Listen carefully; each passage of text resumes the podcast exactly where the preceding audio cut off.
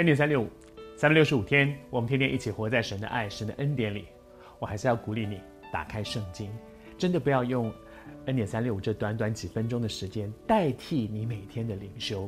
其实，如果你习惯了打开圣经，即便是啊，你你可能坐在呃交通车上，坐在 bus 上面，你你用手机看圣经。现在有很多手机的城市里面都其实可以下载圣经，你读圣经。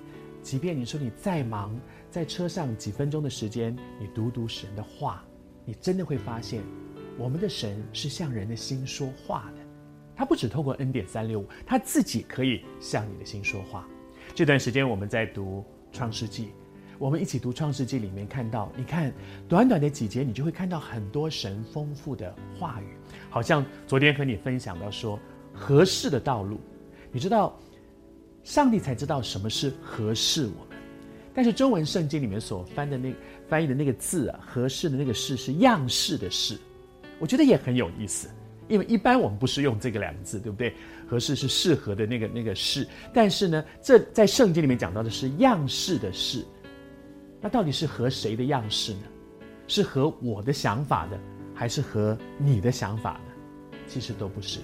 既不适合我的样式，也不适合你的样式，适合神的样式，他的心意，他才知道什么是最适合你的。我求神帮助你。你知道很多的时候，我们跟神在拉扯，在摔跤，都是因为我就是不要，我不要上帝给我的带，我不要在这个工作环境，我就是想辞职，我就是想离婚，我就是想换教会，我就是……我不知道你是谁。但是我在预备这一集的时候，我心中有一些感动。我为你祷告，你放下自己吧，放下你的坚持。不论你在面对的是什么样的一个重要的决定，如果你一定要坚持走你自己的路，有一天你就会后悔。你会发现，早知道。如果你不想有一天回过头来说早知道，现在放下你的合适。进到神的合适，因为神才知道什么是真正适合你的。这些天我们讲到说，这一位老仆人，他也在学一件事。当他把整个事情的原委都讲给了这一个利百家和他的家人听之后呢，讲完了，他就把整件事情放下来。他说：“现在你们若愿意以慈爱诚实待我的主人，就告诉我。”如果不是，也告诉我，你们让我知道，或向左，或向右，我应该怎么去，怎么样继续往下去进行。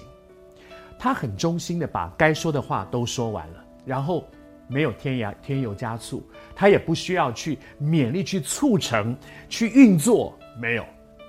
他说了他该说的，他做了他该做的，把结果就交给神了。你也正在面对许多生命当中重要的抉择吗？说了你该说的，做了你该做的，就把结果交托给神。奉主的名祝福你，你会经验这位神赐你一条合适的道路。